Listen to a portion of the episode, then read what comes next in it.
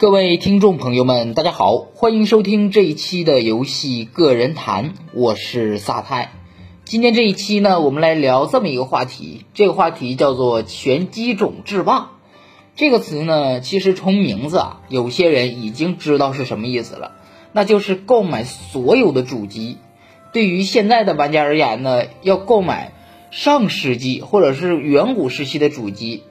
这个啊，对于现在的中国玩家来说呢，是没有什么考虑的。毕竟那些东西，大部分人是不会买的。但是对于一些国外的土豪，毕竟嘛，国外的主机产业是比较成熟的，不像中国有非常长的一段时间的真空期。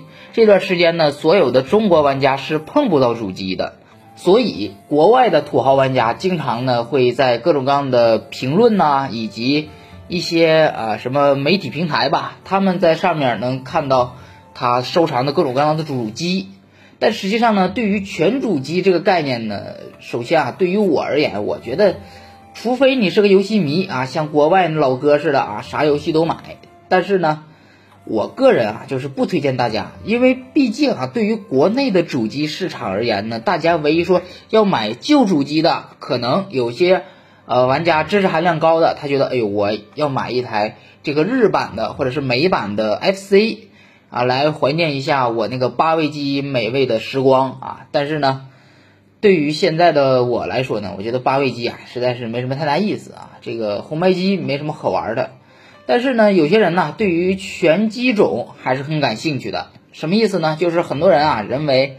我有了 PS 四，我有了啊 Box，还有了微软的 Switch，我三家都有，我算是啊这个时代的全机种之霸了。其实呢，很多人也问过我这个问题，说在如今这个时代啊，全机种之霸就是御三家这三个主机我都要，可不可以？当然啊，如果你有钱的话，你全要是没有问题的。不过呢，对于现在啊玩主机的都不是什么。啊，大阔呀，是吧？这很阔气的人，那最好的推荐呢，就是买一台你认为还不错的微软和索尼他们两家的主机。首先，微软不用说了，是吧？这个性能方面呢，往往会比这个索尼的要高出那么一点儿，但是实际玩起来呢，感觉呀，这个差别也不是很大。不过呢，对于某些人而言，哎，他们爱玩美式游戏。哎，他们爱玩日式游戏，这两个呢，你一定要啊想清楚啊。其实我对我自己的主机选择就很清楚，我爱玩日式游戏啊，各种的啊日式啊。首先呢，在 PS 四上啊，即使它出了一个日本版的游戏啊，最起码我也能玩得下来。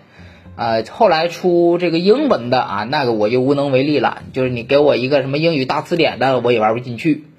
所以呢，对于我而言，我就是微软，我是不会选择的，索尼来一台。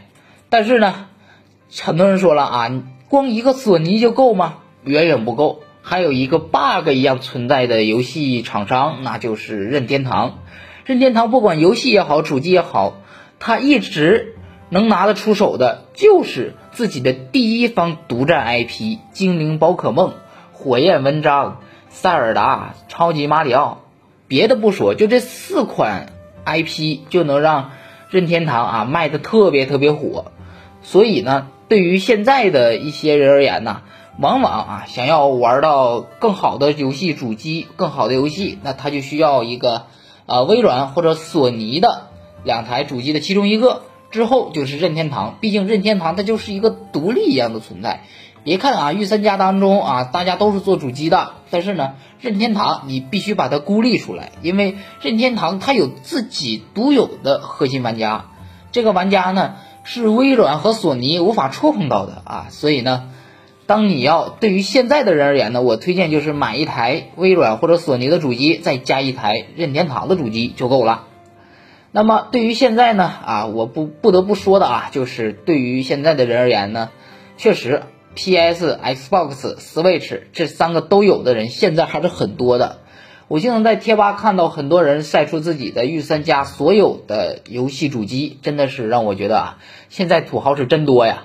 但实际上呢，大可不必，毕竟呢，现在的游戏啊都是全屏才发售，当然不包括任天堂的 Switch 啊，因为 Switch 的性能略低，所以呢，真正的说全平台，那就是呃 Xbox、PS 以及 PC 这三家平台啊，这 PC 不用多说了，现在中国电脑普及率特别高啊，大家谁都能可以玩得到。所以呢，对于现在的啊所谓的这些啊全平台的游戏啊，几乎你买一台主机就行了。虽然呢，有时候愿意搞什么啊限时独占。什么叫限时独占呢？就是这个游戏本来呢是要全平台发售的，但是呢和微软或者索尼啊其中一个签订了说限时独占的要求，就是这个游戏在 PS 四上先独占一段时间啊，可能独占好几个月甚至一年都有。但是呢这一年期限过了，那么这个游戏就是全平台发售。所以呢对于现在啊，只要你有时间等啊，全平台游戏那是一大堆。所以呢不用担心说啊我这个。为了什么游戏啊，是吧？我必须再买一个啊！当然了，如果你是冲着微软的第一方什么光环呐、士官长这个的啊，那你就来一个吧。还有的就是为了 PS 上的什么啊，美国末日啊这之类的一些游戏啊，你也可以啊，就多买一台主机啊，为了玩你爱玩的游戏。但是我觉得呢，正常的主机玩家呢是没有这个必要的啊，买一台性能好的，再买一台 Switch 就足够了。对于现在的我们啊，是可以这样的选择，但是呢。在很早很早之前啊，当时主机市场还在日本的时候，就是索尼、任天堂以及世嘉这样的主机市场，玩家真的是要全机种购买才能玩到自己爱玩的游戏，因为当时不管是当时的 PS 还是其他两家的，几乎都是把第三方拉拢过来啊，专门为自己的主机做游戏。并且呢，这个游戏啊，真就是当时的独占啊！你在其他两个平台，它不给你全发售的这种方法。所以我们想要玩一款游戏啊，假如我要玩《生化危机》，那么 PS 上有《生化危机》，其他两家呢没有啊，没办法是吧？那只能玩这个啊 PS 上的啊。正如我刚才所说的，现在的人呢不需要担心这个问题了，毕竟啊全平台发售啊，其实就是。啊，想多挣钱啊，老在你一个平台上，能挣多少钱呢？是吧？我全平台发售，啊，我挣的还多。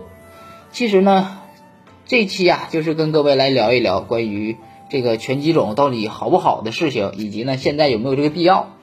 我个人是没有必要的。当然了，有的人是为了玩各种独占游戏的话呢，他可能就要全买了。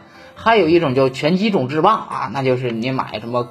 国内外呀，甚至一些这个上古时期的主机你都有啊。经常看什么国外的一些那个主播是吧？经常一个劲儿的啊，买这个国外的主机开箱，买那个什么远古时期的主机开箱啊。其实呢，对于我们普通玩家是没有必要的。好了，那我们这一期的游戏个人谈呢，就跟各位聊到这里啊。如果喜欢的呢，可以加游戏个人谈的官方粉丝群，我们的群号是一四零零九七五一一。想要和我聊天的呢，也可以在音频的评论处进行评论。我们下期再见。